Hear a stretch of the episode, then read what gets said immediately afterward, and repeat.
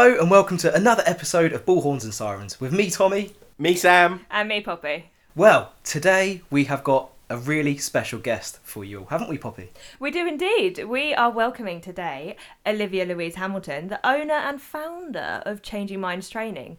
Olivia has kindly given us our time to talk about mental health. Uh, she is very experienced on both sides of mental health, being a patient and a service provider due to her own personal experience.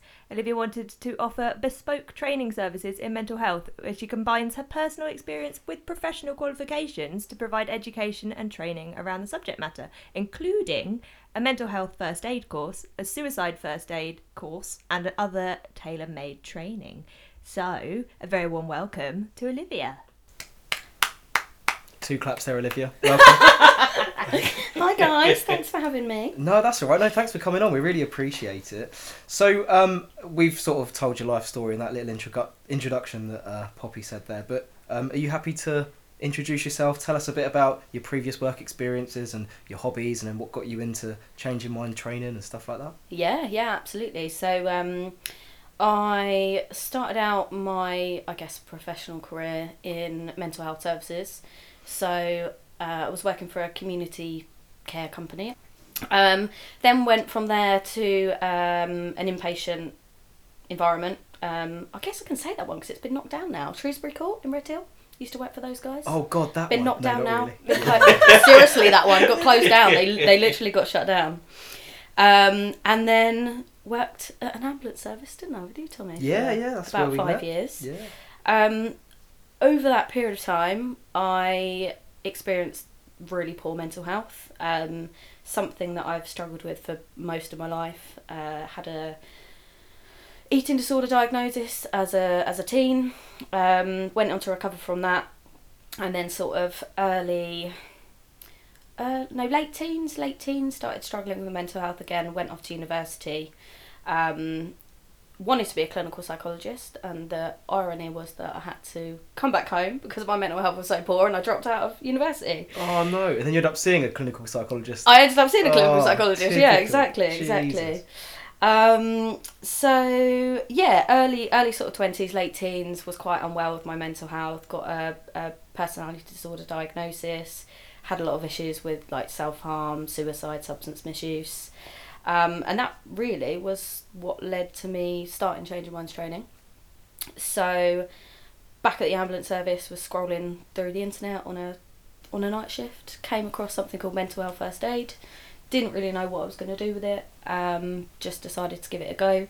So it was a little bit of a passion to begin with. Didn't really think it was going to turn into a, you know, a full time job. And here we are now.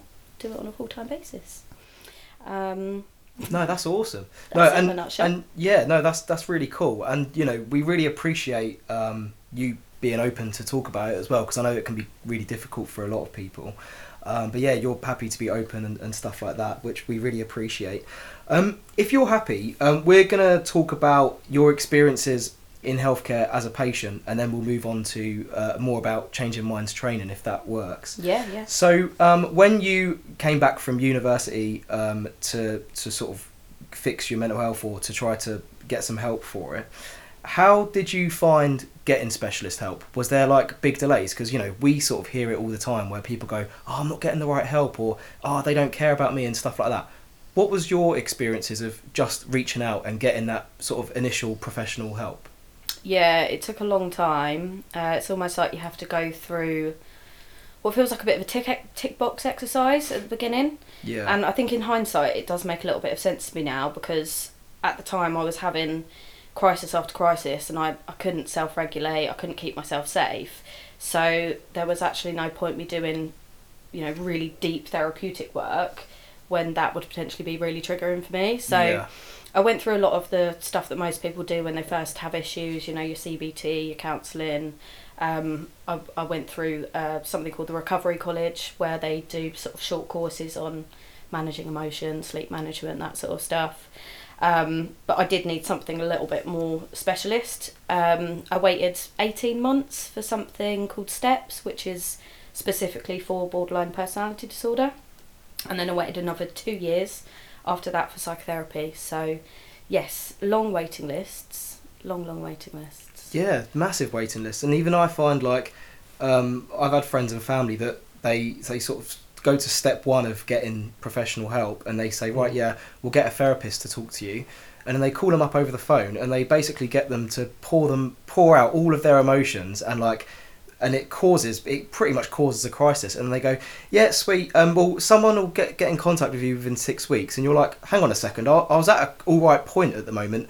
You've then just broken me down. Yeah, I, I need someone now. Yeah, and, Like- and you've just broken me down, and, and now you're telling me that I'm going to have to wait. Well, like you said, well, two years for, for anything real to actually happen, and and then yeah, I suppose we we wonder why um, people have constant crisis after crisis after crisis, and it kind of makes sense. It may not be the most delicate way to explain it to patients um, that I've seen, but I always find myself saying, I know that it feels like you're never getting anywhere with it when they're sort of reaching out to the ambulance and then trying to reach out to other mental health services. Um, but I always say it's like throwing yourself at a brick wall until something breaks. And at the moment that that happens, it seems to me, from the outside, that all of the mental health services is then available to you. It's just breaking in that's the hard bit because mm. either you're not mm. unwell enough or you're too unwell or you don't fit the right type of therapy mm-hmm. or the therapy that you want isn't available in your area or it has to be private and all that type of thing. Mm-hmm. I always find that I don't know I don't know if that helps patients, but I don't know if it also gives them maybe a, hopefully a little bit of hope towards maybe this time, you know, something will break. Yeah, perhaps. Yeah, I think we're we're as a society, I think we're quite reactive. There's a lot of work to be done, I think, in, in prevention and in in my in my experience, both sort of prof- professionally and personally. Um, I find that when you are at that point of crisis, suddenly there seems to be all of this help and support. But actually, if we recognise things a little bit earlier down the line, maybe we wouldn't have all these people reaching crisis and phoning for emergency help. But Yeah. unfortunately, um, that sort of primary care doesn't really exist. Yeah, no, that sort of honed down on me actually. Sort of to be proactive rather than reactive would be would be better, wouldn't it? But Mm. I think everything's like that though, isn't it? Should we talk about uh, I don't know the roads and the potholes and stuff? No, I'm joking. um, but yeah, did you have experience with the ambulance service at all? I did, yes. Yeah. How yes, did you I find did. that? Because I find like you go, you can walk into a crew room. In fact, you can even walk into a control room, and the call takers have very differing opinions on how they find taking a call um, uh, from from someone having a mental health crisis. You go to a crew room with ambulance staff, and they have differing opinions on it. And you can have someone who's happy to sit down for half an hour, have a really in depth chat, or really want to help people get the most appropriate care for these people. And then you've got then you've got the other side where they just go, I just want to take them to A and E and just get them off my shoulders as quick as possible. Mm. How did you find your experiences with the ambulances? Um, I think I- I've experienced both both of those and everything in between. It Yeah. it really is so mixed. Um, I think I think most people in terms of professionals, you know, ambulance service or otherwise, I think people are doing the best that they can with the resources and the knowledge that they have. Um, but there are a lot of negative experiences that, that I could share with you. Um, Mm. I'm not not necessarily going to today because I, I think it's it's helpful to focus on, on the positive and learn from you know what people have done well. Yeah. But I think I think the biggest thing is is all the stigma surrounding it still and, and, and people's attitudes and the I guess assumptions and misconceptions, particularly about certain diagnoses. Um, but yeah, my experience it's it's been a real mixed bag. There's been professionals that you know I can remember their names of because they've been so compassionate and had all the time in the world for me. Yeah. And there's others that I can also remember their name because um, it was like they went out their way to just be as horrific as possible. Yeah. What uh like sort of the because some people I think uh, clinicians you know might not be aware of what the right and wrong things to say are, and they might sometimes say something that in their mind at the time they think, oh that was a probably a good thing to say, and then you're as a patient going. Why have they asked me that, or why have they said that? That's an awful thing. Like, because I guess if we're on the outside looking in, we don't understand what you're going through, and we don't understand the best way to communicate it at times. Uh, Were there any sort of like key things that, or common things that ambulance staff or other clinicians say to you, and you're like, why? Why have you said that? Um, there's no no sort of specific phrase or sentence that I can think of, but more sort of the that attitude of you're wasting my time. Mm. You know, I've got physical health emergencies to be at. This sort of notion you you're doing this to yourself. Um, yeah, all of those sort of things I think I found to be quite unhelpful. Um, yeah, I can't really think of anything anything sort of specific. Okay. What um would you, if you were in that situation and you've called an ambulance, what do you think is the best way for ambulances to deal with it? What do you sort of want? Is I know that's different for everybody, but from your experience, what did you want from the outcome? Did you want sort of a sit down and a chat, and then maybe a go to hospital, or I mean, uh, you know, it, it very much depends on the, the situation. Um, but but most of the time, it, just that being acknowledged, being validated, being listened to, is you know is more powerful than anything. And I think particularly for people that have been almost recycled through the system, they probably know that calling an ambulance isn't going to be an answer to Mm. all of the issues that, that they've had. But I always think, and something that I bear in mind in my professional life now is, um, I think when people do reach out for help, they base that sort of interaction on future interactions they might have. Mm. So if they've maybe just reached out for help and that hasn't been received very well, they've had that attitude of, why am I here? With the ambulance service, can't really do a lot.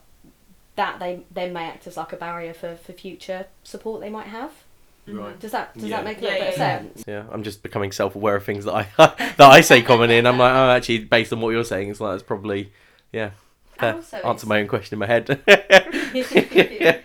And also, it's like I wish it was as simple as being like, you can say this, you can't say this, but it's not that black and white. Like context is so important. yeah. And thinking about like language, which is something I talk about a lot in training, people tend to want like hard and fast rules of what you can say and what you can't say, and it, it's just not that simple because uh, language is so nuanced. Who's saying it's important? Context is important, and I think it's always about focusing on the person that you have in front of you, not making assumptions Mm. um, using language that, that they find helpful and you know sometimes people do find certain things offensive that, that others won't and I think just trying to look from the perspective of, of, of that individual and, and almost taking their word for it if that, that makes any sense Yeah. Yeah, that makes a lot of sense actually because we I've go to people before and you can literally look at your crewmate's face and you can just tell they're completely not interested. They're not believing what they're saying or even what they've been through. And I work in an area where there's a lot of asylum seekers that have come from um, sort of really difficult countries like Afghanistan and, and places like that. And there's just no compassion there. And you know, yeah, a lot of them they do come over and they they really exaggerate a story to try and uh, get asylum here, but you know you don't know which ones are telling the truth and which ones are just as blagging it. So you kind of you know we're not we're not making the choice on whether they can be here or not. We're just there for their crisis at that time. And and it's the same thing really. You know i think that just taking taking for what they say verbatim and just really trying to put yourself in their shoes about the situation that they're currently in maybe that might help be more compassionate towards things. Um, but yeah no i think the the whole stigma around everything is is awful. And God knows what we need to do to change it. But um, it's considering that now a lot of uh, staff members in the ambulance service have mental health problems themselves. Mm. Um, I, I find it a bit weird, really, that um, there's still a stigma attached to to it, even within the ambulance service and the opinions amongst staff that have, that have had a crisis themselves. And I think Yeah. hang on a second, you you, you, you were in that person's position before. Um, surely you can understand a bit. I think I think it probably chucks back to that whole culture thing, doesn't it? Is where there's a culture instilled from years and years and years ago within these services, whether it be the ambulance service, health, anywhere else in the healthcare service, or or other organisations, and that culture drops down and cascades and cascades. And even if you go in with this, like you're a newly qualified clinician of whatever grade, and you go in with this positive outlook, after X amount of days, weeks, months doing your job, you get dragged into the culture and the stigmas that come with it.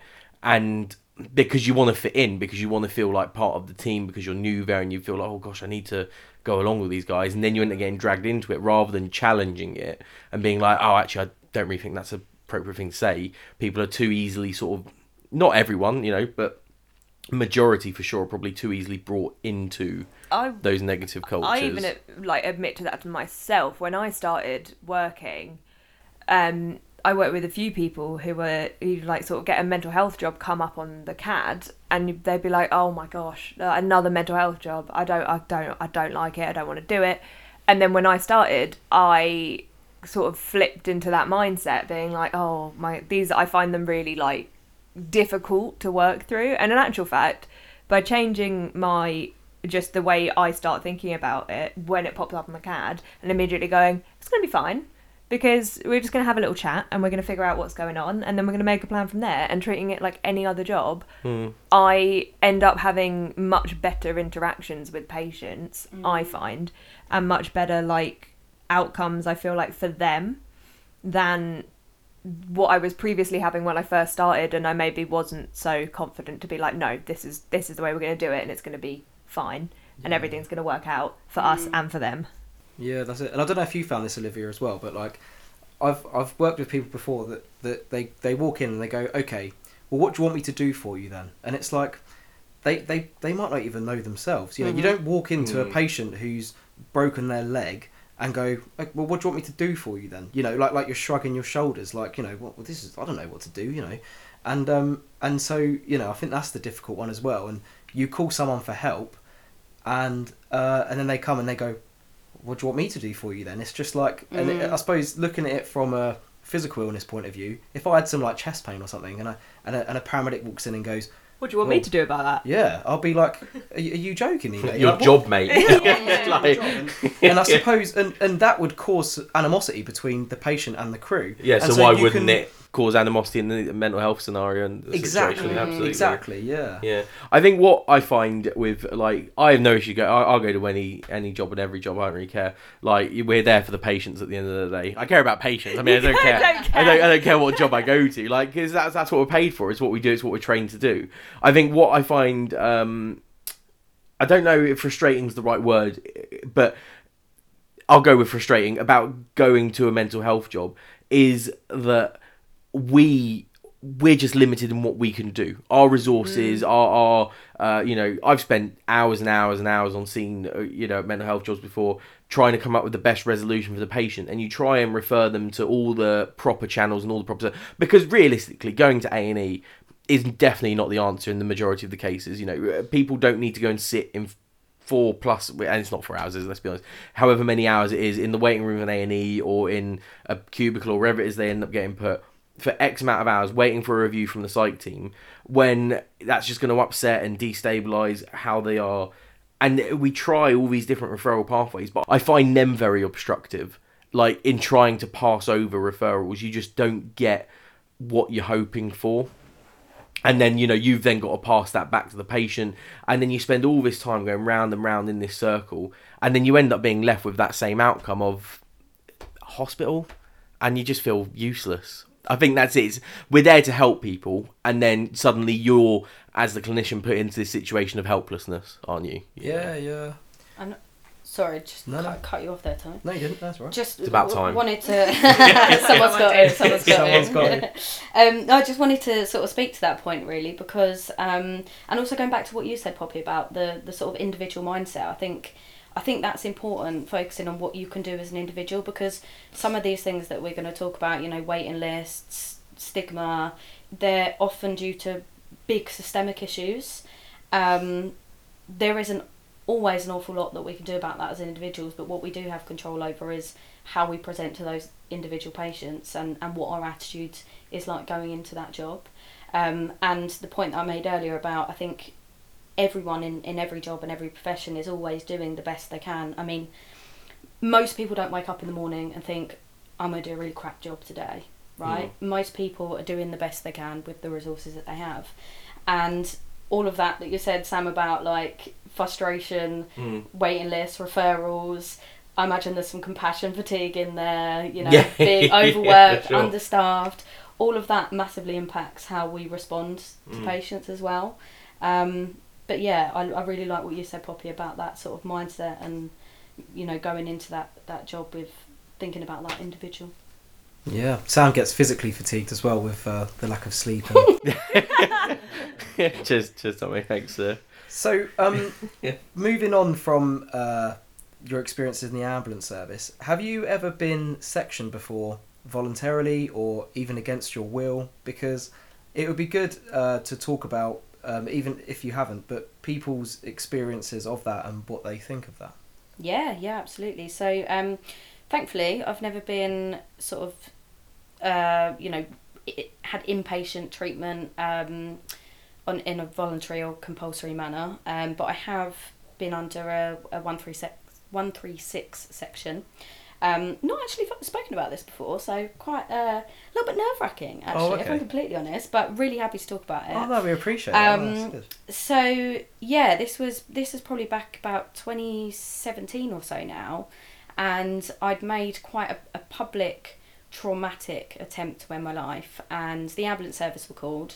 Um, at the time, I was working for them, so I was absolutely mortified that any of this would get back to work. Yeah. Um, finally, was seen by a police officer because I refused to see the poor ambulance service, um, and we agreed to, to get me down to local hospital. Um, I was dropped off there and I absconded, as you guys have probably experienced many times yeah, in, yeah. in your work. Um, and it was shortly after then I was I was found again and, and I was sectioned because I was just so sort of determined to, to end my life. Um, and I think that that experience at the time was it was quite traumatic, quite disempowering, um, really humiliating actually at the hospital. The sort of the, the process of things that they take from you and sort of the room that you're put in. It's it's very dehumanising. Yeah. Um, but equally, in hindsight, I think it needed to be done because I. I, I just didn't have anything else on my mind, um, Yeah. and I think that I probably would have gone on and ended my life if something hadn't have happened. So it's, yeah, it's a really a really tricky one that one. It's a really fine line between, you know, disempowering someone but also keeping them safe. That's it. Yeah, it's like when there's an intervention that needs to be done, and when when it's to an extreme where you might end up killing yourself. I suppose the those interventions have to almost equalize that, and so putting you in a room, or not you, but well, just everyone, in a in a room with with nothing, almost sometimes needs to be done because there's always something that someone could use to hurt themselves. Mm. it's a difficult one. And but i don't know like really i mean I, when i've been into like one three six weeks and you know i'm sure all of our listeners the the patients that we've come across in the biggest crises always end up getting sectioned under a 136 um, but you go to the 136 suite and it literally looks like a prison Mm, and feels like one too. yeah yeah exactly Yeah, right down to the big heavy doors. You know what I mean? Yeah. It's proper. and like the like. and you know even down to like some i've seen some of them have like the metal bars outside the Mm. glass that you know that the glass that doesn't break you can literally throw a rocket at it and it just won't break because they're just so bulletproof um, and and you think to yourself you know that that person is is like they need to be humanized or to, or Yeah, be- how is this room Yeah, any better for their mental health? exactly Yeah. and and then they go in there and I don't know maybe half the time in my experiences they kick off they start throwing things everywhere and people go yeah god they're really bad and you think well actually this has just made the whole situation worse and then when you mix it with all you all you need is one person like that one police officer or that one ambulance person to just say the wrong thing or just give you the wrong attitude um, because you know they just they're just not doing the right thing they're not good at their job or whatever. And and that that's it you know that that's just completely screwed everything up. And you know you can build a rapport with with patients really really well. A police officer walks onto the truck and boom it just gets completely taken away. I'm not that's nothing against police officers. uh, but you know or anyone or like even a relative. There's any uh, officers listening, his registration number is. but um, but yeah, you know, or even like a, a patient's relative or something like that. But yeah, and then I suppose even just like when when that police officer turns around and goes, "Oh, you know, we're gonna section you under this," and they give you their spiel, it almost feels like you're being arrested as well. Yeah. Does it feel like that? Yeah, yeah, it really does. Yeah, yeah. yeah. And then yeah, they're like, oh, have I done something wrong? And then you know, when when a, whenever a police officer says, oh, you know, you don't worry, you haven't done anything wrong, you still can't fully feel like you. It's almost Yeah. criminalizing the act, isn't it? And yeah, making you feel like yeah. I also feel it's always a little bit disingenuous when you're interacting with the police and they say you haven't done anything wrong. I'm like, okay, cool, but why are you here? yeah. yeah, that's it. Do you think Yeah. it would be um, better or uh, nicer or sort of more beneficial for ambulance staff to be able to section people? Yes, hundred percent. Yeah, yeah, absolutely. Um, a lot in my training, I get asked, you know, if there's a mental health emergency, who should I call? And for some reason, everybody seems to think that that we're calling the police, and I'm like, well, no, it's a it's a have medical that. emergency. Yeah, I, Um, it's always like it's always referral from police or something Yeah. like that. It seems to be Yeah, call Even- pass through from police control. Yeah, and yeah. even just in a lot of like thing is we end up getting called for like social issues. The Mm. ambulance always ends up getting called for social issues that we then hand back to the police, but the police get called for stuff that is definitely an ambulance issue. Mm. And especially mental health is that everybody thinks that the police are the ones to deal with it Mm. and no. Don't really know where that's come from. I, I I wonder if it's just sort of a bit archaic. You know, you think suicide used to be illegal. yeah. it hasn't been since 19, 1961. Um, I don't know. Maybe maybe it sort of stems from there. Maybe historically, police did deal with mental health more.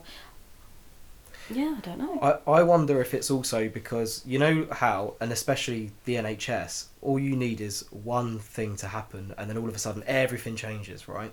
Mm. And I don't know whether someone tried to catch someone when they were like about to stab themselves, or um, you know, or they got into a bit of a kerfuffle. An ambulance person got injured, and boom, we need the police to come to all of these mental health emergencies. And the Met Police I was gonna say they're taking year. the opposite stance now, aren't they? Where they are not responding unless it's life or limb. That's it, yeah. And Yeah. and initially it got quite a bad response, but to be honest, I think it it works. It's better because you just you know that you don't have to worry about the police, and because a lot of the time the police turn up, and it's not always their fault, but the patient's like, why is the police turning up? And we don't we don't get told that the police is is rocking up.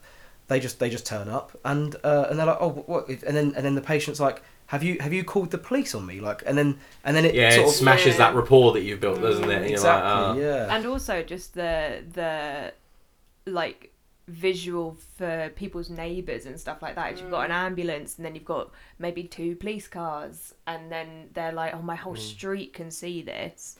There's I don't want um, them to know what's going on. There's a trust. I can't remember which one it is now, um, so I'm not going to name them because I can't remember. but there's a trust that runs a, a mental health car, and they posted on uh, social media recently on their social media channels that they've just got their latest batch of mental health cars, and they're all unmarked Vitos.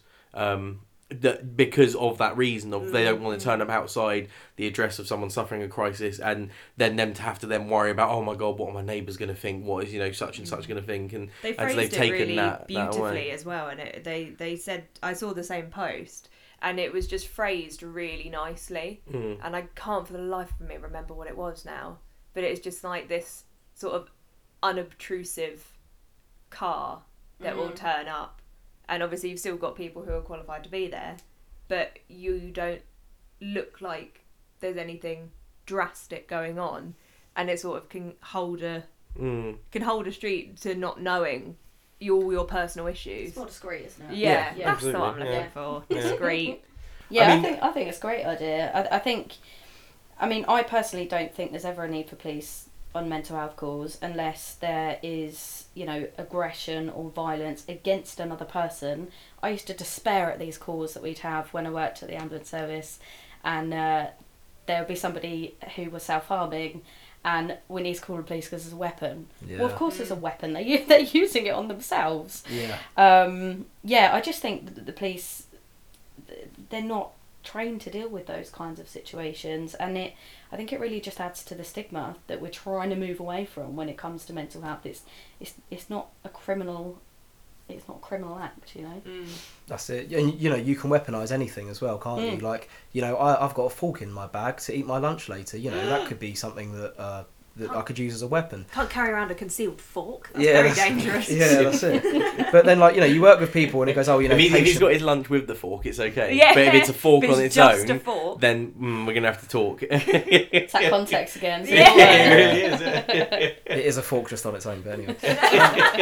but, but yeah, you know, it says, oh, you know, patient is self harming with a razor, and they go, oh yeah, we're going to need the police on this, and you're thinking, this is embarrassing, you Mm. know. And you, you get there, and this, this poor bloke or, or girl is is like having one of the worst days of their life, and you're like, oh, you know, I'm, I think that you might hurt me, even though they're not. They're sitting in their bedroom, Yeah. you know, bawling their eyes out, bless them, and then. And then, and then you go, oh yeah, oh well, should we stand down the police then? 'Cause this is a bit embarrassing. But then you know? throw it the other way round, where they're not going to harm you. They've said, "I've no intention of harming you," but they are sat there in front of you, actively harming themselves. And if you try and get close, they've still got that sharp that you. That are you going to wrestle that off them? What are you going to do to? Because you don't want them to harm themselves. Of course you don't. You know how are you going to? Is that our role? Um, you know, in terms of our safety, or actually, do we need someone like the police who can use the appropriate? You're just playing devil's advocate. You know, who can use the appropriate Yeah, sort of good. restraint and I don't think it should ever be anyone's responsibility to stop someone self harming. Mm. Um, I don't think that should ever be the goal or condition of, of supporting somebody who self harms. Um, and I know that goes against a lot of our natural instincts because we want we want Yeah, to protect yeah. people, we want to keep them safe, right? But actually, it's it's a coping strategy, and I think that's what sometimes people fail to understand. And if we take someone's coping strategy away from them, they're potentially going to resort to something that's that's far more dangerous. right. Um, I don't think that we ever have a right to to tell somebody to stop harming or you know to to tell them to stop um, unless we've got something better to offer them. People self harm because it, it works.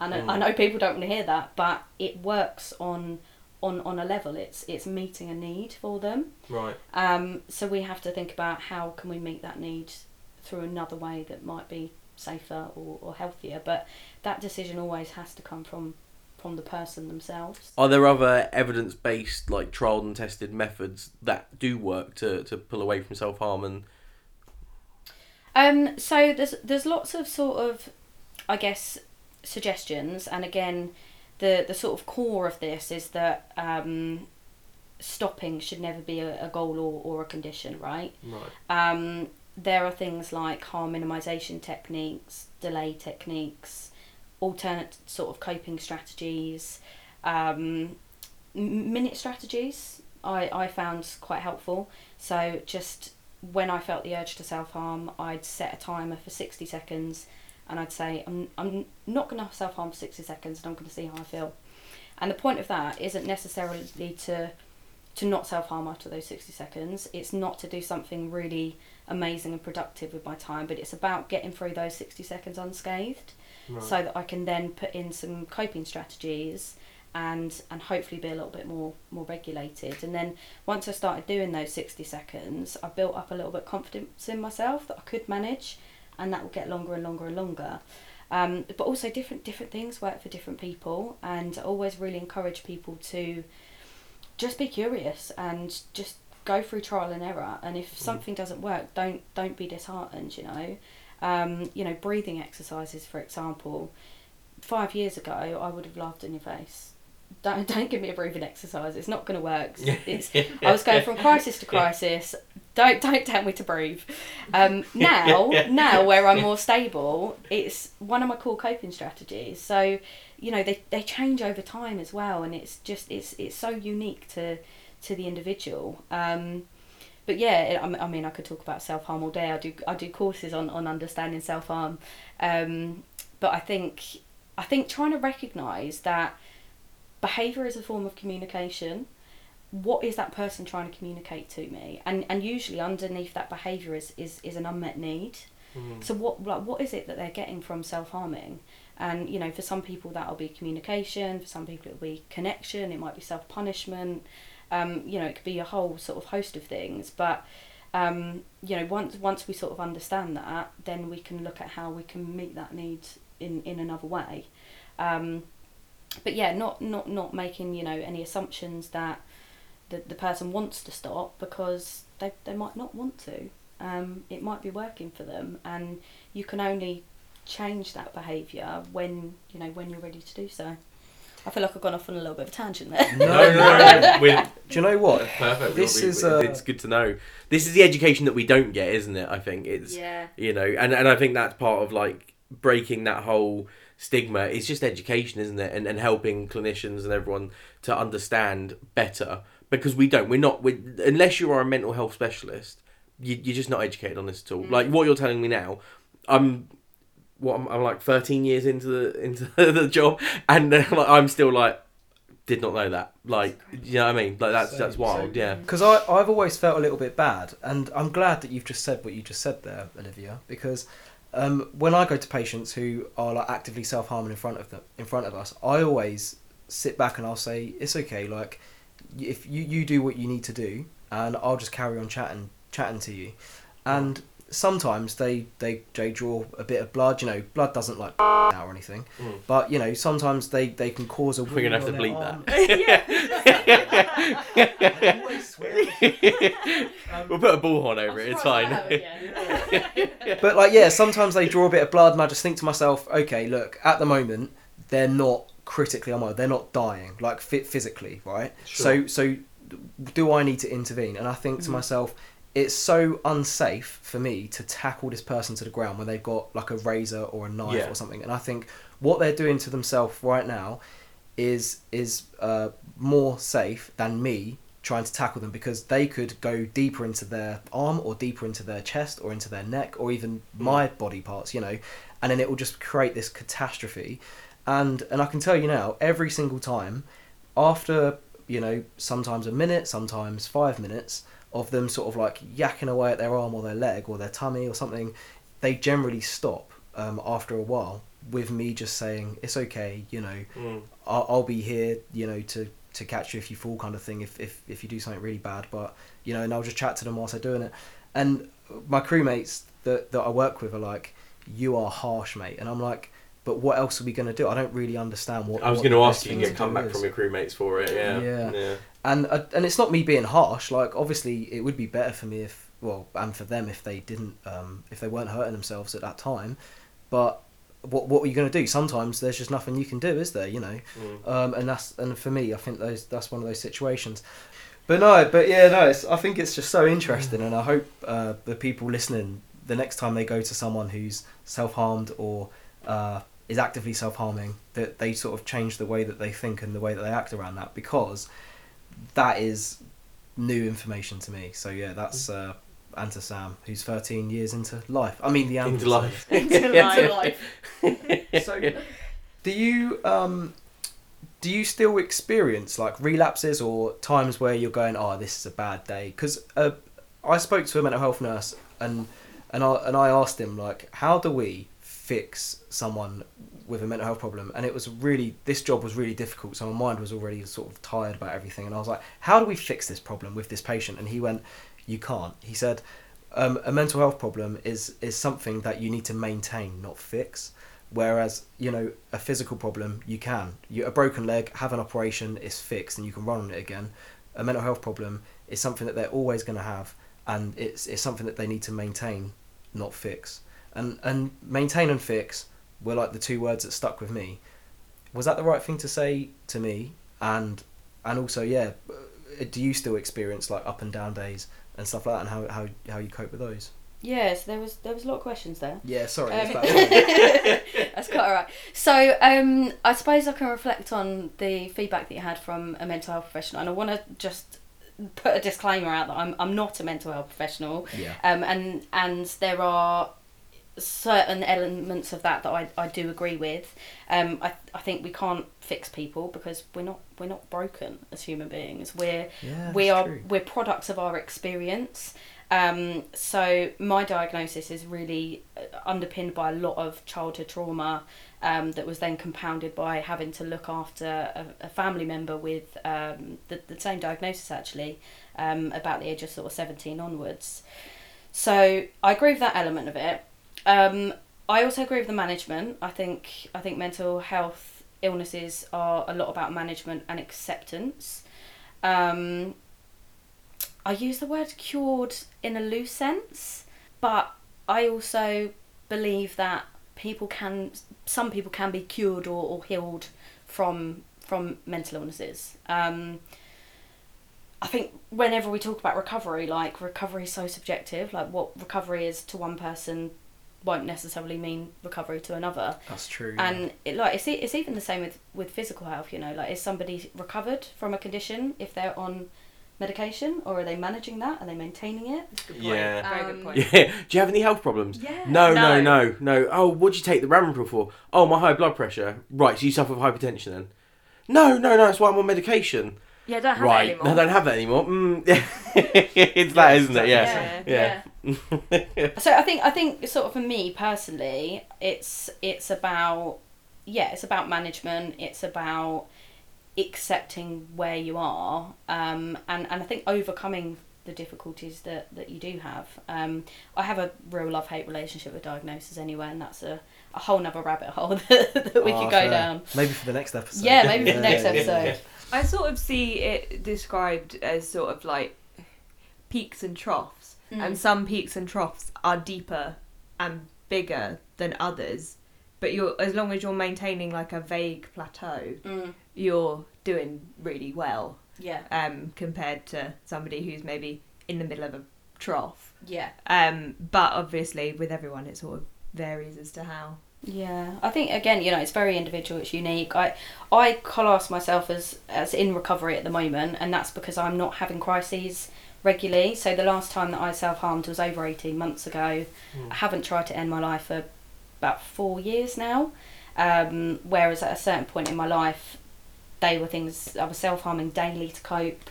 Um, I was having a, a suicidal crisis probably on a monthly basis, and and that's you know quite a way behind me. But do I have bad days? Yeah, everyone everyone has bad days, um, and I'm not.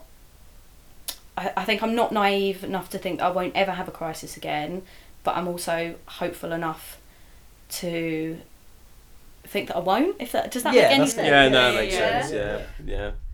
No, that's true because that's I suppose it's almost what you need to then also get through the next day, right? It's Mm. like I do the same thing sometimes. I don't know. Actually, it's not the same. It's completely different. But like, nice, nice Made that first statement Yeah. completely. I do the same thing. thing. Well, I don't actually. It's, uh, I do the opposite. opposite, absolute opposite. no, no, I don't do the opposite. But like, it's, it's kind of different. But like, you know, but we all do it. You know, like to to get through the the struggles that we're going through. Uh, whether it's like money or whether it's just just general tiredness, whether it's like pain or anything, you do get through it by sort of doing things like that, don't you? By by saying, oh, you know, I haven't had, had this for so long, so it shouldn't, it's not going to happen to me. You know, like you talk to people like Richard Branson and stuff. Well, you might, but I do. Um, and, and Any, any chance you get him to sponsor the podcast, Tommy? If you. uh, he said no. So. Oh, oh. Ah. But yeah, so uh, yeah, and even they say like you know they tell themselves about their own successes and stuff every day, and then they, they sort of help that helps with their successes. Mm. Um, so yeah, it's probably Manifestation. Yeah. So um, another thing uh, that the ambulance service has, and I think that it's something that's been going on for a while, but it's fairly small. Is um, everyone calls it the mental health car, and it's a car that has uh, a mental health practitioner. Sometimes it's like a nurse or or actually I don't really know, I think it's mostly nurses. Oh, yeah, I'd assume. Yeah. um, and a paramedic on it. Some of them are mixed with a with a um, a police officer as well. Do you think those are beneficial to patients? Um, sort of having a joint response unit type thing. Yeah, I think I think to be honest, anyone that's had any additional training in mental health is is going to be of, of benefit. Um, I've never personally, you know, experienced any of those services. I don't think they were sort of in my area when I was having crises. Yeah. Um, but you guys will will know how little training you have around mental health, and I think it goes back to that point that we were talking about earlier. You know, when someone picks up the phone and they phone nine nine nine, they think that you arriving are going to be a professional who has had that training in mental health, and you're going to know how to to help. And there just seems to be a real sort of gap there. So I think anybody that has that that additional training or you know specializes in mental health is great and and also not just in in the theory but also in in practice so Yeah. you you know you might be able to tell me a little about what you you've sort of learned in in your degree but um I find that a lot of people are maybe trained in in the theory, but when it comes to having a supportive, caring conversation, most people find it really difficult. They, you know, they don't know what to say. They're worried about putting their foot in it, doing the wrong thing, um, and, and frankly, some people that I train in suicide first aid are probably better qualified than your average GP to then have a conversation about suicide. Oh, For yeah. some reason, we don't seem to be upskilling our professionals in these really important Yeah. skills. No, it's so true though, because like you say, the mental health training that I got um, is the pathology behind things like bipolar and depression and basically all the, the all the different mental health disorders, and they teach you all about it, but they don't actually teach you how to how to talk to the person. And another thing that I find is that um, someone having a crisis with bipolar compared to a crisis with a personality disorder are two very different, and you might have you, you really need to learn how to or probably practice how to talk uh, to those different caliber of people. And um, yeah but we, we don't we don't get that do we? I mean, our training in college before, because obviously I haven't done the whole parrot thing yet, as many people know, um, was half a day. Not even that. I think it was two hours. Uh, from a guy who, to be honest with it, with you, was actually very good and was very, like, just great at explaining what we need to do and all that. But it was two hours, and then a little on paper quiz, true or false quiz, Mm. and that was all we Mm. got. And they're like, off you go, go deal with these people who are in the middle of a crisis, and you have no background It in just that. blows my mind. It absolutely blows my. I mean, I don't know about now. Obviously, I'm about four years out of date from the ambulance service, but I would have said when I was there, a good fifty percent of the calls were, were mental health related. So I, I would say like now, um, so the ambulance service now offers mental health first aid courses. Mhm. You can you can apply for them, and, and they do sponsored CPD for it. Um, so that's a thing. Um, but I think training's getting better. So the university that I attended, uh, I'll, I'll sing their praises on this one. They one of our modules within our degree wa- was was a mental health module. Uh, so we had to complete uh, an assignment on that and attend many lectures and we had some actual uh, simulation days with scenarios around mental health uh, both colleagues with mental health patients with mental health and, and you know and it was useful to an extent but it's it's nowhere near real world scenario you know it, it's nowhere it's again that whole theory versus practice you know sort of uh, argument. But it, it it's getting there slowly. I think our university was one of the first universities in the country to have a mental health module and that was probably down to the lead of the course um, of the whole paramedic program there at that university, who's very pro mental health as a paramedic herself, um, and is is leading the way where she can to to better our training as as uh, you know in, in the mental health field. Um, so I think I think it it's slow and sure. We we had a two week mental health placement as well. Um, which I found really insightful. I thought that was amazing. oh i've heard Um, good things about that as well from people from your course Yeah, honestly, it was, it was really good. So we spent two weeks in the mental health unit um, with like varying different teams from the um, assistant psychologists through to the occupational therapists, um, the activities coordinators, all, all the different sort of members of the team. And, and it was really insightful because what it did for me as a pre hospital clinician was it showed me um, the reason and like for, for that delay for the, the reasons to why because like we're we're very much like why isn't this being done now? Now now now. That that's the attitude that we have as pre-hospital clinicians because we're used to like we said fixing the problem now. You know you have a patient with an mi you take them to the cath lab the problem's fixed. Whereas with mental health it's that longer sort of journey and, and that longer sort of struggle. And you see it a little bit more realistically when you go and do these placements because you sit in the uh, mdt meetings and you see them discuss patient by patient, case by case, and you're like, okay, fine, I understand this a little bit more now as to why it takes so long and why there is such a backlog of beds and why you can't get everyone that wants to be admitted admitted because it, it's just that lengthy process. And people would probably be quite surprised to realise how little therapeutic work is done Mm. within a hospital setting. So early 2000s was when we closed sort of the old asylums and introduced community care and the recovery rates went through the roof for mental health and that's because people don't do the vast majority of their recovering in hospital. Mm. Um, there, there's very little going on in terms of therapy. It's about getting them stable and, and back out to the community. So um, Did you know that Bullhorns and Sirens podcast is affiliate members of CPD Me, the most dynamic online personal CPD portfolio going.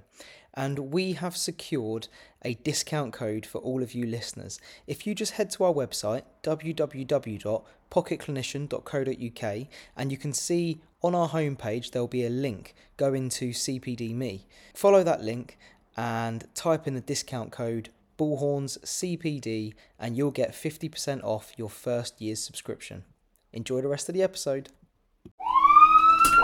What advice would you offer to any person suffering from or struggling to cope with their own mental health right now? Whether that be someone at the beginning of a battle or someone that's quite far into it, uh, you know, what or who should be their first point of call? Advice wise, um, I don't like to give advice because you know what could be really well intentioned advice for somebody who is mentally well could be super counterproductive for somebody who's mentally unwell. Um, and also, I think it sort of falls into that realm of I know better than than you know yourself. Um, and again, not not a mental health professional, but I'm, I'm going to go with something that probably sounds really cliche, and it is it's just not to give up. Like there so many times looking back where I I wanted to throw in the towel, and I I just did not see any light at the end of the tunnel, and I was making tiny tiny progress, but progress, no matter how small, is progress, and you know, I hope with people, you know, that are now sharing more stories about experiencing severe mental health conditions and going on to still achieve great things, I hope that does give people hope. But just if, if you can hang on to that hope, um, you know, it, it, it really does get better. It really does get better. I know it doesn't feel like it, um, but you'll get there. Is time a healer? I think time's a healer in the sense that um, you learn you you learn what helps what doesn't help. Um, you know you learn new coping strategies. I think you know when when when we're kids we we learn a little bit about the human body. We learn how to take care of ourselves physically. But typically we don't we don't learn about our minds. We don't learn about our emotions. We don't learn how to self-regulate yet we're all expected sort of as adult human beings to know how to how to do these things. So I, I think time heals in, in that sense, Yeah. in that it gives us the opportunity to, to grow and learn new things. Yeah, no, it's interesting you said that because um, my daughter, she's two, she goes to a nursery, and when we went to their like open day, it's basically like a little sales pitch to try and get you to go to their nursery. they um, they talk about them trying to teach the kids how to regulate their emotions because it's something that kids just can't can't do, and probably most adults as well Mhm. actually. Mm. Um, and it's really good, and the the tools and the things that they do to help a kid who's just screaming because you know like when you see a kid in the in the in the aisle of Asda's screaming the house down. Um, it could be something as simple as the mum didn't let them have an ice cream, but they don't know how to regulate their emotions, so they just just let it all out and just scream to the top of their lungs. Um, but yeah, so the nursery teaches the kids how to regulate their emotions, and also like they do things like hugging and breathing exercises. I mean, this is with a two-year-old, and and I've even seen it. She'll get annoyed because she's already had a yogurt today, and I'll say no, you're not having another yogurt, and she'll go, uh, and she'll try to hit me, and and so and then we'll Quite do right come to. on, yeah, yeah, um, and and and then I'll go, no, come on, we don't we don't hit because it hurts, and then I, and then we do breathing together, and it just calms her down really quick, and I think it's it's learned. It's a learned behaviour from the nursery, Mm. not the hitting. Do you know what would have calmed it down quicker, Tommy? Yeah. Another yogurt. Yeah. but yeah, and and you know, We see Sam's style of parenting.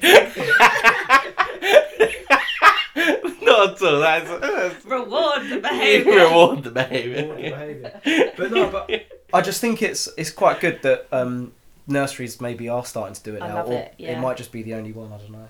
Obviously, she goes to the best nursery. Are we spo- are sponsored by your nursery? This week? yeah, I feel we should be at this Yeah. point. Bullhorns and Sirens is brought to you by.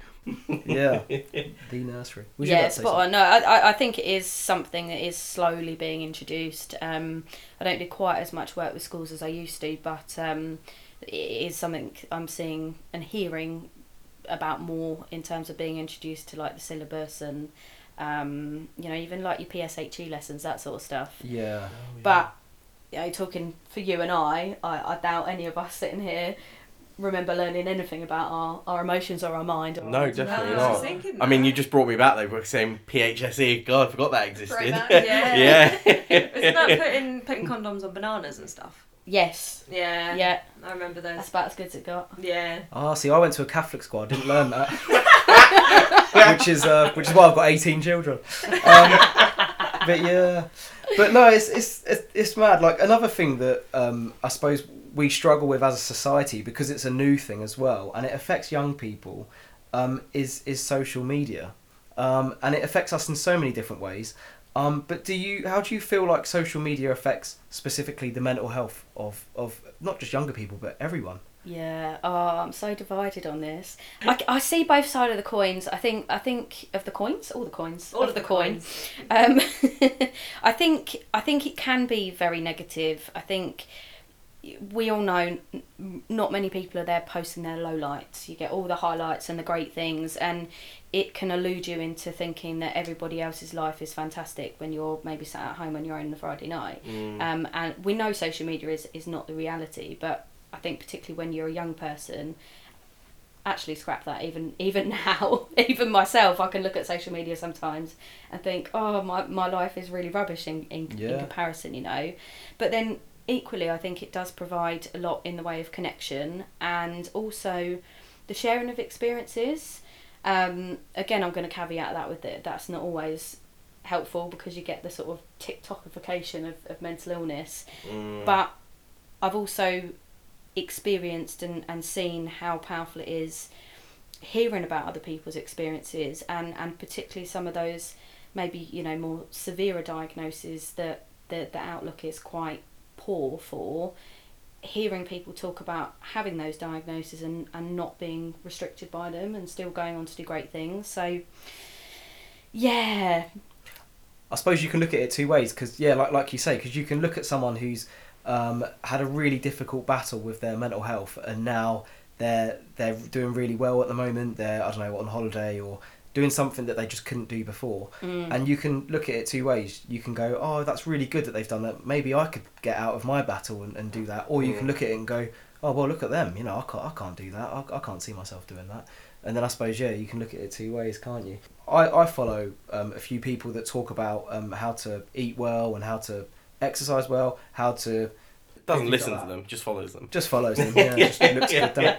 Um, but yeah, and I suppose would you say that that's healthy social media? I don't know. I mean, we've just Well, I mean, they're, they're talking about healthy eating and healthy Yeah. lifestyles. That's Yeah. healthy. as opposed to them just. But I mean, that could equally lead to unhealthiness, you know, in terms of obsession over body image and Mm. you know diet, exercise, and things like that. Because it's it's about having an equal balance, isn't it? I Mm. think. I found um, I've done a little quite recently done a little uh, social media cleanse, and I have focused m- what is going to appear on my Instagram feed, either from who I'm following or sort of the stuff that can pop up on stuff that I enjoy. So at the moment, it's more geared towards like generally being a bit more thoughtful about like how I go through the world and sort of a lot of like nature stuff and travel stuff, stuff that I'm just interested in and history.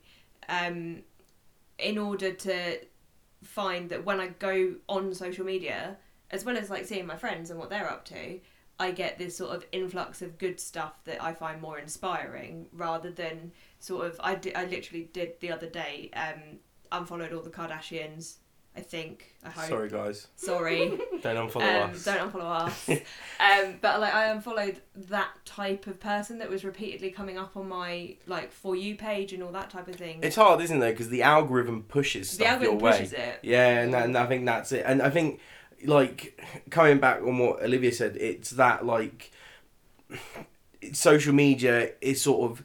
I don't, I don't want to say that it encourages uh, mental health, but it's like people put up.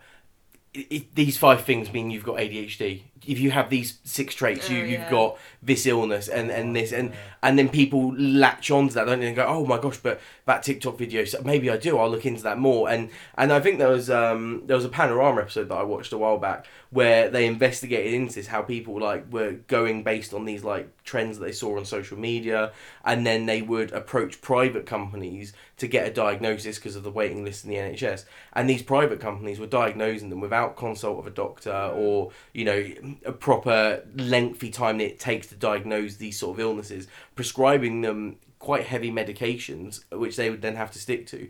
And you know that all stems from that initial social media start off point. Not saying social media, but I use social media. We- We're on social media, you know, all of us, uh, both as a platform and as as a individually. But it, yeah, it's finding that healthy balance, and I, I quite like that. You know, cleansing your your The feed, cleanse. yeah, Mm. to, to see what you want to see and to know what's healthy for you. Yeah. yeah.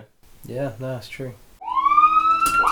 So, guys, it's come to that point in the episode where we have our new little segment. It's not so new. Is it new? I don't know. Is it free? We're free, free in now, I think, Yeah. aren't we? So we'll still go new. Quick fire questions. We've still not come up with a name for this. I think we initially had 60 seconds with Sam, but that was uh, laughed off by one of our previous guests. Um, so perhaps we should go for some time with Tommy or Poppy pops her questions. I, I, I, I don't know what They our all- thoughts are. all Thought he was gonna say something else. They're, they're, they're, they're not great, are they?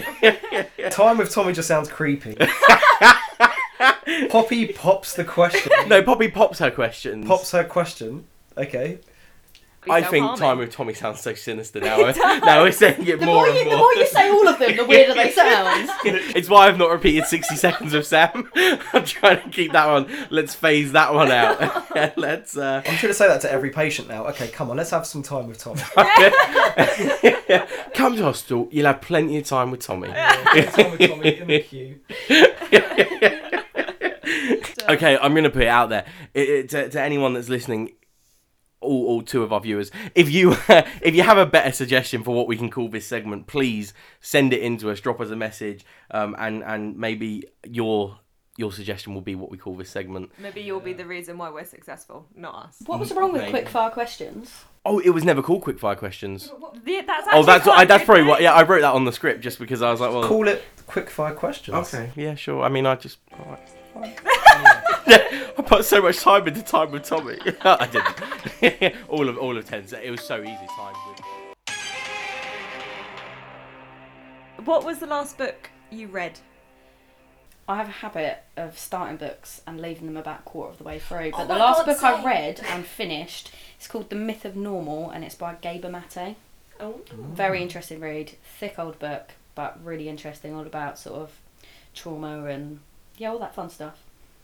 What are you optimistic about in mental health right now? Um, I think just the general increased awareness of it, just among the general population. Um, I think it's helping combat some of that stigma and just moving towards it being on par with, with physical health. What are you most fearful of? I feel like I should say something like spider or heights, but honestly, I am really scared of making mistakes. I'm trying not to be because that's how we learn. But if I'm being honest, mistakes. Uh, if you could have dinner with two people, dead or alive, who would it be and why? Uh, they'd be alive because dead would be a bit boring, and I'd go with That's so much. Fair, fair. Jim Carrey and Russell Brand. Yeah, Oh. good choice. Jim Thank you. Carrey. Fair enough. Why? I just feel like they've experienced life. They've really experienced life. Yeah. Um, yeah, they've been through some. They have some good stories to tell. I think they have a great perspective. I feel like they're both quite philosophical, but also humorous. Uh, what person has had the biggest influence on your life to date? Um, I had to think about this quite a while. She's still Still thinking. Still thinking. Do you know what? In episode eleven, uh, because as I as I say it, I'm like, if she hears this, she's really gonna cringe. But but genuinely, and and Tommy, you've heard this story before, um, and I, I'm gonna do a name drop. I had um I had a manager at SECAmb, uh, called Penny Green, who was just an absolute life changer. The, the the sort of reasonable adjustments she put in place for me when I was at a stage where I was about to lose my job, has just been a massive catalyst for my recovery. Aw, That's very sweet. yeah. Yeah, shout out to Penny. Yeah, she was really nice. I liked her. What is one thing you would want more people to know? That a diagnosis is a description of where you are, not who you are. Oh, that's powerful. That's yeah. You're welcome. That's more powerful than when Fiona Moore said respect. So yeah, no, thanks for participating in the quick fire questions or long fire questions as they as they were. I hope hope everyone knows a little bit more. And uh, yeah, I think that when you said uh, a diagnosis isn't um, a description of who you are, it's is it's where you are, isn't it? Which is um, really powerful.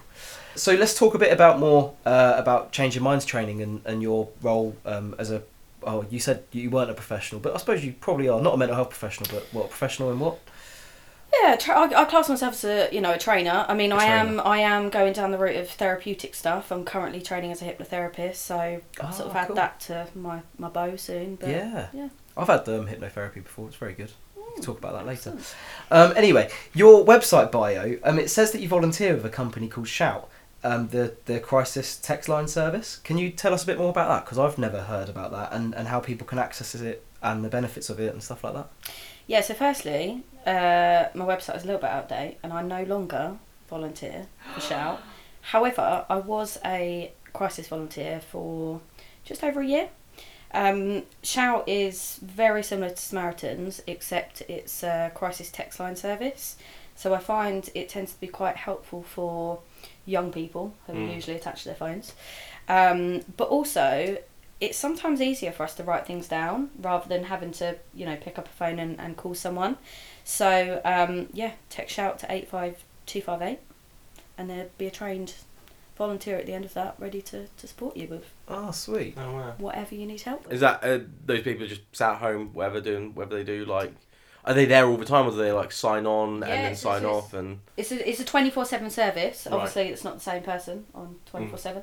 Um, so people will you know sign on and off. But yeah, Yeah. it's it's like the Samaritans in that it's twenty four seven. It's free. It's confidential. wow. Uh, yeah, yeah, good one, good one Mm. to use. So let's um, talk about what you do now. So um, you run a company called Changing Minds Training. Can you tell us a bit about what that is and how and why it was founded? Yeah, of course. So we're a, a workplace wellbeing training provider, um, and I really set that up off of the back of my own personal experience more than anything else. Um, shout out again to Penny. Uh, that was such a catalyst to my recovery. That conversation that I had, and um, I, I basically just wanted to, to train more people to be like Penny Oh, because cool. it had such a, a profound impact on me. Um, and we have a mission that's quite simple and it's making mental health an everyday conversation. So, my idea is a world where we can say that we're feeling a bit stressed or a bit low in the same way we might if we had a headache or, or a cold. So is it like what you would prefer to have as as a person uh, in terms of like uh, what you, what you, the training that you're offering people? Is it like the you want to train everyone to be able to speak to the way that you'd like to be spoken to and dealt with in that moment? Yeah, so yeah, I'm just really equi- equipping people with the skills and the confidence to have those supportive conversations, to ask difficult questions, to, if they notice signs that somebody's struggling, um, to be proactive with that, to, to make that approach, um, and and just to keep it quite informal in the same way that you know we do with with our physical health. If we might notice something's wrong with someone, Yeah, no. And to be fair, I mean, I think that I've definitely been that person that goes, "Oh, they, I think they're going through a rough time," and I've I've turned a blind eye to it. I don't know. I don't really know why, but yeah, maybe it was just the awkwardness of approaching that person um, and stuff like that. But yeah, no, I suppose that would help everyone really, even even me. Mm. To be fair, I might sign up to one of your courses, um, so we can what- do it as a uh, company uh, day, Company Tommy. day. Yeah, that's it. Yeah, Yeah. pocket clinician meets uh, meets changing minds training. So, what training have you taken undertaken so far? So I've done all of my sort of accredited mental health training with an organisation called Mental Health First Aid England. Um, they're sort of the, the, the gold standard when it comes to mental health first aid. There's lots of other companies popping up doing their own thing, but you know, like everything, it comes to different levels of sort of quality. So um, I I do a range of their products, both adult and youth versions. Um, so the the full first aid course is a, a two day course. Um, they do like a shorter one day for workplaces and a, a half day awareness. Um, there's also some training that's specific to managers. And then I've got the suicide first aid training, which is a City and Guilds accredited course. Um, recently done a little bit of work around neurodiversity and obviously uh, my hypnotherapy training as well. But I'm yet to be signed off and, and qualified just yet. Yeah, and so with that, when you say about hypnotherapy, because you, you're training people to be mental health first aiders, right? That's right, yeah. So with the hypnotherapy, would you be like a hypnotherapist, or would you be training people to do hypnotherapy? No, that's right. I'd be I'd be a hypnotherapist first. Yeah, Practice it a little bit myself before I teach anyone how to do it. I think. that's true. Is think. the end goal to teach other people how to do it? Do you think, or No, I don't think so. Hypnotherapy was sort of something that, that fell into my lap. It, it came about as an opportunity and I didn't want to turn it down. Um, not really sure what my long term plans are with it yet, but um, I'm, I'm, I'm very happy with the sort of the training that, that I'm doing at the moment. It's just like adding, like you said, more strings to your bow. You can't. Yeah. It can't be a bad thing to Yeah. add more stuff as Yeah, to what you know. absolutely, So- You mentioned uh, you provide mental health first aid and suicide first aid. Mhm. I've never heard of suicide first aid before. Do you mind sort of what's the difference between the the two? Yeah, sure. So mental health first aid is very similar to your, your physical first aid. So anyone's done their physical first aid, you'll have your ABC mnemonic, right? You have a, an equivalent in, in mental health first aid that's like an action plan that guides you through um, the steps that you take when you're supporting somebody. And mental health first aid is is it, I'd say it's it's more general to mental health. So we'll look at different diagnoses. We'll look at um, different crises and how to how to respond to those. We look at a lot of the sort of inequalities and stigma and really building up people people's skills and confidence in having those conversations. Suicide first aid is entirely focused around suicide. Um, a lot more sort of in depth. Um, we look at how we form an intervention, how we create a safety plan, um, and again building up people's skills and confidence in in asking directly if somebody is thinking about suicide. Right. Yeah, because I often struggle with that sometimes, or not so much now actually, but I did especially when I first started out on the road. It was a very weird question to ask someone like, "Do you want to kill yourself?" And then, rightly or wrongly, I've just uh, I've just asked it like that. Like you know, when if they're not sp- being specific with what their plan is or something like that, um, I'll go through the questions like, um, "Do you are you thinking about self harm? Are you thinking about this? Are you thinking about?" And then yeah, I'll just say, "Oh, are you thinking about killing killing yourself?" Or do you have thoughts of, of killing yourself and stuff like that? And I don't know whether it's just because it's quite a bold question that people feel a bit uncomfortable with it. Is that I don't know if that's if that's the right way to ask it. Is that what you would yeah, um, yeah, train people to absolutely. say? Yeah. So one of one of the biggest misconceptions around suicide is this idea that using the word suicide or asking somebody directly if they don't already have thoughts can give them an idea they don't already have, and there's just no evidence clinically or anecdotally to suggest that's the case. And all of the evidence that we have about direct questioning supports that being the first step to getting somebody some help. It, it opens up that, that conversation and I guess to, to give you a little sort of few nuggets of information as to why. Um, when we're asking somebody that direct question, we're giving them permission to talk about something that is very taboo, that we're conditioned not to talk about. Um, if you think about, Tommy, how hard it is for you to ask that question and how co- uncomfortable it is, imagine if you're the person that's thinking about suicide and you've got to summon up the strength to say, I'm thinking about suicide. That's so true. Yeah, it makes it an easy yes or no question. Yeah, Um, and and the other thing that I always say to people it, within training is don't don't be afraid to ask that question because even if you ask someone and they say no, I'm not thinking about that. If they do start thinking about suicide in the future, who do you think they're going to remember, exactly. Yeah, right? And and actually, over twenty percent of the population have have thoughts of suicide. It's not uncommon.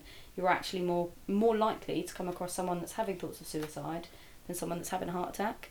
yeah. Um, and I think, you know, going back to our discussion earlier about the, the lack of sort of training around mental health in the ambulance service, I think that, that shines a really bright light on Yeah. the, the, the, the gaps that we're missing. So, Olivia runs a company called Changing Minds Training and she offers courses on mental health first aid and suicide first aid. For our listeners only, which is you, she is offering 50% off for the individual courses on mental health first aid and suicide first aid until the end of the year. So, head to her website, it's www.changingmindstraining.com. Have a look at what course works for you and use discount code bullhorns 50, 50, and you can claim your 50% off your course. Enjoy the rest of the episode. So, Olivia, with all the training you've undergone uh, regarding mental health, um, how would you say this has helped you in understanding your own diagnosis and helping others with theirs?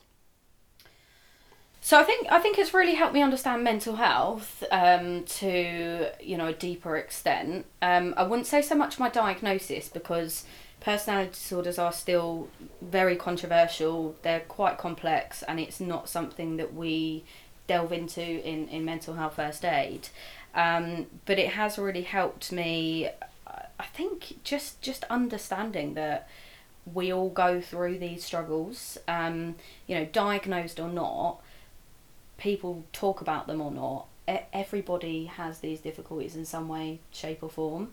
Um, and I think it's just helped me feel, I, I, say normal in the loosest of senses, but just made me realise that I'm, I'm just like any, anybody else that's gone through mm. a, hmm. a, bit of a difficult time and I've needed a bit of help. Yeah, that's it. Because I, I, what, um, what I found is that uh, I had a time a couple of years ago where uh, I felt really down. Like, and I've never felt like, like that before.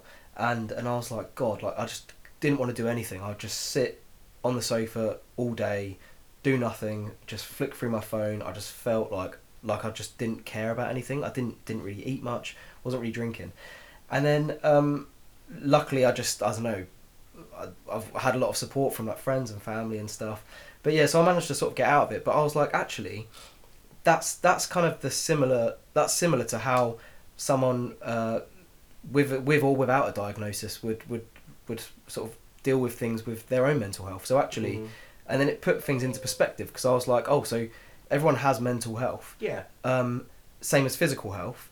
Um, and it, it put things into perspective because I always looked at myself as someone who is alright. I don't have any mental health problems, and I, I always used to, until then because I was like, actually, everyone does. You can wake up in the morning and go, oh, don't really, don't really feel like working today, or something like that. Just because you don't want to jump off a bridge, it doesn't mean that you don't have a mental health problem, mm. or not mental health, but yeah. Do you know what I mean? Well, it's like physical health, isn't it? Like you said, we all have a baseline of physical health. We all have a baseline of mental health, yeah. and whether you fluctuate in high extreme peaks and troughs, or whether you just fluctuate with little blips along the way, yeah. I think everyone does, you know, and there's some that admit it to themselves, there are some that are aware of it, and there's others that just don't see it at all. They're just mm. like, oh, well, I just thought I was just in. Just a bit down. Just, yeah, just a bit down, didn't want to go to work today. Yeah. Like, that's it, you know. I think we, we all have mental health problems. We don't all necessarily have an illness or a disorder. Yeah. Um, and, and the other point just to, to pull out of that is is that term mental health. I think there's so much negativity associated with the term mental health. We, we say it and we think of of, of you know illness or, or despair but actually like you say it's the same as physical health it's, an, it's a neutral term mm. it hmm. can be good it can be bad it can be anything in between and, and, and we all have it regardless of where it sits on that spectrum yeah no that's so true um, so going back to um, your company you said that you're quite happy with things about where you are and stuff like that but have you is there any ideas in there that you're thinking yeah this is this is my end goal or or what your next step is i know you've got the hypnotherapy and things but where do you see like the growth of your company Great question. So, if you'd asked me this about a year ago, I would have said I wanted to be like the Coca Cola of mental health training. Yeah. But I've realised how many politics are involved uh, in, in, in those big companies. So, right now, this year, I'm taking a bit of time away from the business. I'm focusing on a lot of sort of personal stuff um, and getting myself into a place where I'm ready to take on a team. So my ideal would be probably a team of maybe about 10 of us um, and to be partnered with sort of top tier clients and by that I mean the ones that you they actually are having me come in because they care about well-being not because they just want to yeah. tick a box um, and then the other element to the business, which I'm I'm really set on having, is a sort of charitable arm. So oh, yeah. when I first started out, I, I wanted to do everything. I wanted to help everyone, and I quickly realised you can't run a business that way, Liv. Um, what I was really passionate about was was sort of that early intervention and, and prevention. So I think you know schools young people children really Mm. important that that they're sort of educated and supported. Um, but also you know you guys in the emergency services for all of the reasons that we've already discussed. So eventually i would like to have my corporate clients uh, sort of overpay as part of their like corporate responsibility and then that will then go into sort of concession work or freebie work for Yeah. the guys that, that really need it and uh, That's a brilliant idea. Yeah. Mm. That is good. So, would you literally like to go to um, universities or even ambulance services who are running their in-house training courses and teach ambulance staff mental health first aid and suicide first aid? I'd love to. I, I will teach anybody that will listen to me, Tommy. Oh, fair enough. well, I'll come round to Tommy's out then, isn't he? He won't listen to anything. So. No, seriously though, I, I think I think probably because of again, my, you know, my background having having worked in the ambulance service and, and my personal experience, there there is a, a special place in my heart. I think for, for emergency services. Oh, 100%. Yeah. Well, your family works in the emergency services as well, so oh, you know. no. It's uh, I think in it's the sort of- it stays in the family. That's it. You always there's always a what's it like a connection or, or a bit of velcro to connect. I like what you said about trying to be like the the Coca Cola of mental health. I'm doing a lot a lot more sort of shorter awareness trainings these days. So do we've got like a series of masterclasses on topics that are kind of you know related to mental health. It might be awareness for everyone or uh, for managers or do a lot of things like stress management, burnout prevention, all of those sort of like little micro topics that, that, that feed into that, that bigger picture. Um, and obviously we do bespoke training as well. Sometimes the off the shelf stuff isn't right for a particular client. They might Mm. want something that's more specific to their, you know, organisation or sector. Um, so yeah, do do a little bit of bespoke work as well. Oh, cool. No, awesome.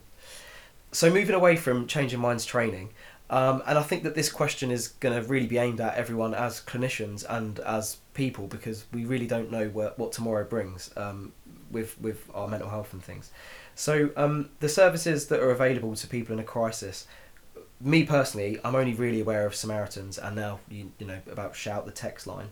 Um, is there any others that are available, and, and how we how do we access those? Yeah, yeah. So um, first thing I would say is Hub of Hope. If you haven't come across it, it's a really good central resource um, Okay. for not only crisis supports but other related mental health sort of support. So you know, there's all kinds of things on there from financial difficulties to depression to to crisis. Um, so that that's a good sort of central resource.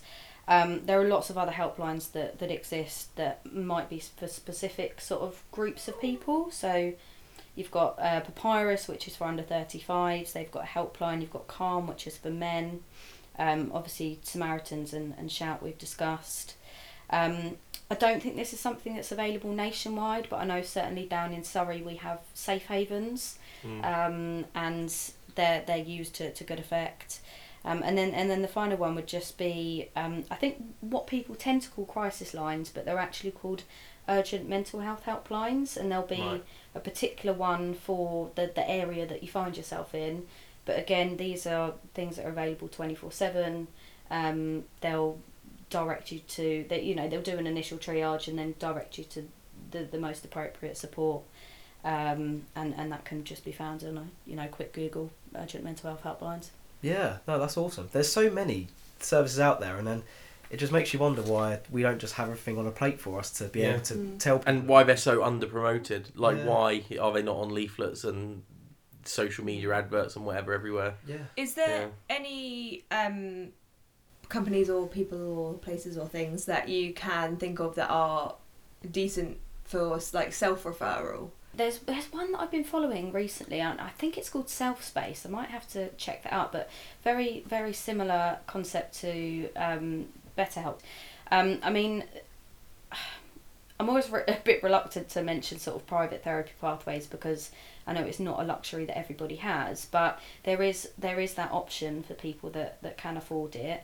Um, so that you know the BACP is a really good place to start. That's got your counsellors and your your psychotherapists on it.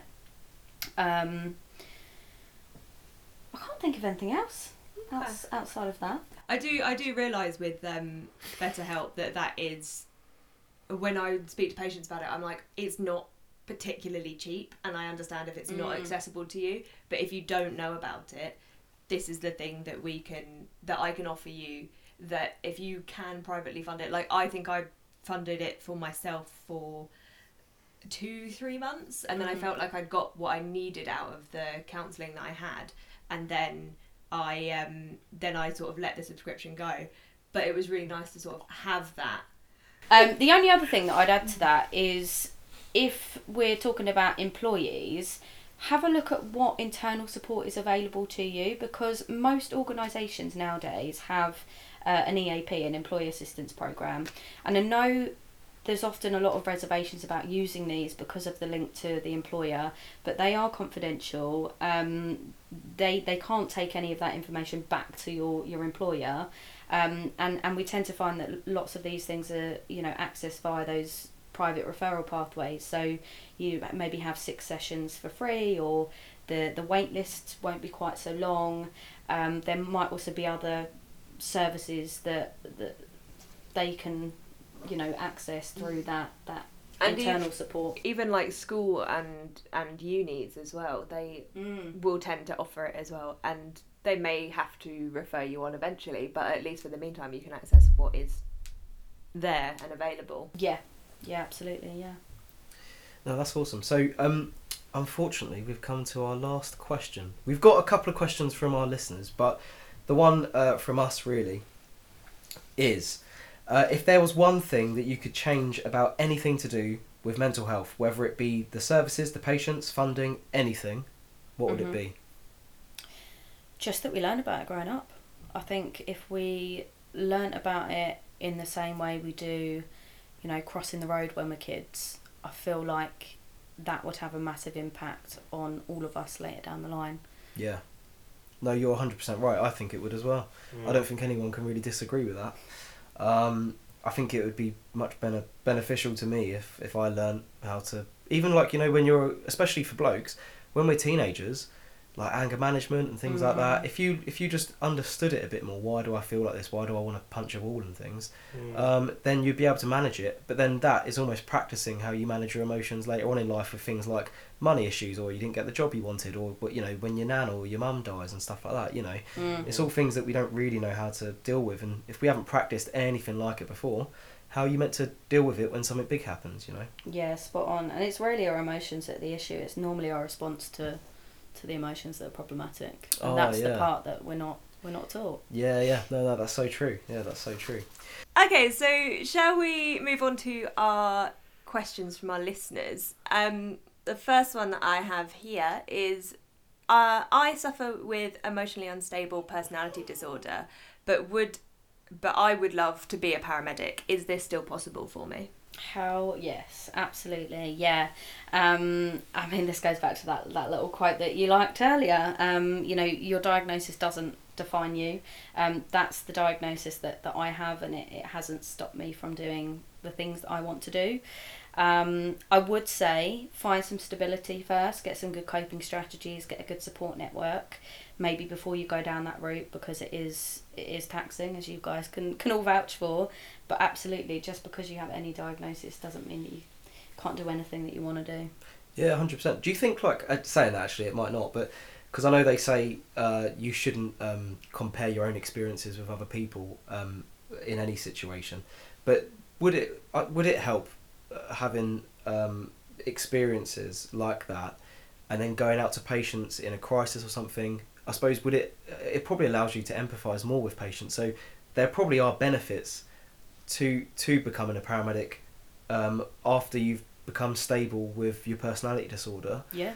um, there are probably some benefits to being a paramedic for, for patients, if that makes sense. I know people will, will drain on the negatives, going, oh, you know, are you going to be able to deal with the tough work life balance when actually it's not that bad. Um, but yeah, so yeah, 100%, um, I agree. Guys, uh, thank you very much. I think that pretty much brings us to a close uh, for this episode. Uh, Olivia, thank you so much for your time. We really appreciate uh, having you on. Um, would you like to just uh, tell everyone how they can find you and reach you, what your socials and, and your websites are?